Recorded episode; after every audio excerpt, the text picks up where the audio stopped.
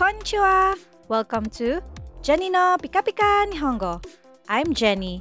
In this podcast, you'll learn useful words, phrases, and idioms in Nihongo.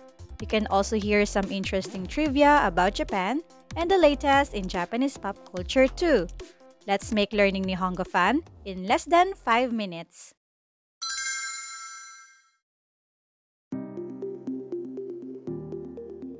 Today, I have invited Kling Sensei. This episode will give you an idea on how our N5 Nihongo Package podcast is like. You'll learn some basic greetings, useful expressions, and a whole lot more. Don't forget to tune in for more sample episodes of our N5 Nihongo Package. And you can also uh, use or make your time expressions your subject in a sentence by using wa to mark the time expressions.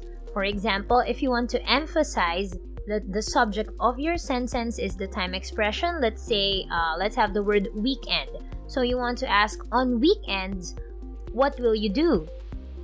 So your time expression there, weekend, is shumatsu.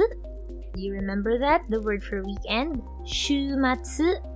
So followed by wa if you wanted to be the subject of your sentence. So that would be 週末は何をしますか Again, 週末は何をしますか so What will you do on the weekend? Okay, so for example, you want to say, I watch TV. Okay, so that would be テレビを見ます。Okay, so that's how this pattern works. I hope that's clear. So, are you ready for some exercises? Again, I will say the sentences and questions in English and then please translate them into Nihongo.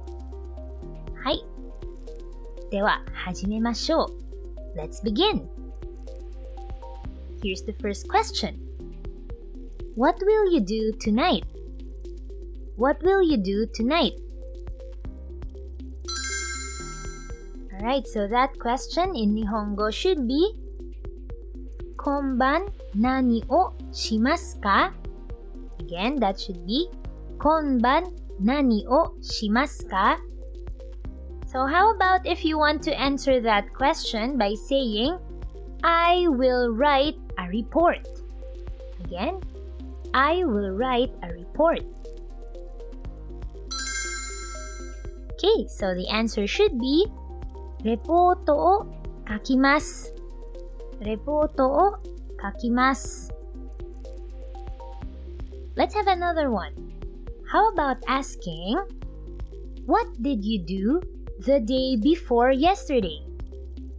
Again, What did you do the day before yesterday? Okay, so that question should be おととい何をしましたか Again, おととい何をしましたか So do you remember the time expression おととい That's your day before yesterday. That's why your verb is conjugated to its past tense which is しました。はい。So what if your answer to this question was I studied?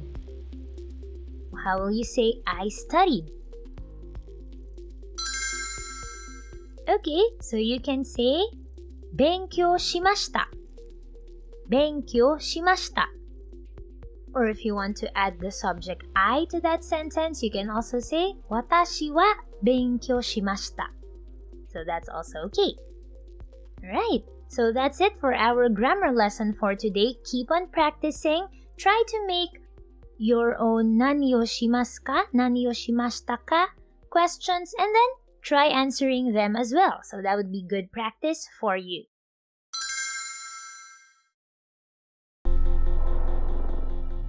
And that's today's episode of Jenni no Pika Pika Nihongo. Thank you for listening and I hope you learned something new today. Don't forget to follow and join me again next time to learn more Pika Pika expressions. Please check out Jenny no Pika Pika Nihongo on Facebook. You can find the link in my profile. Mata ne, which means See you later!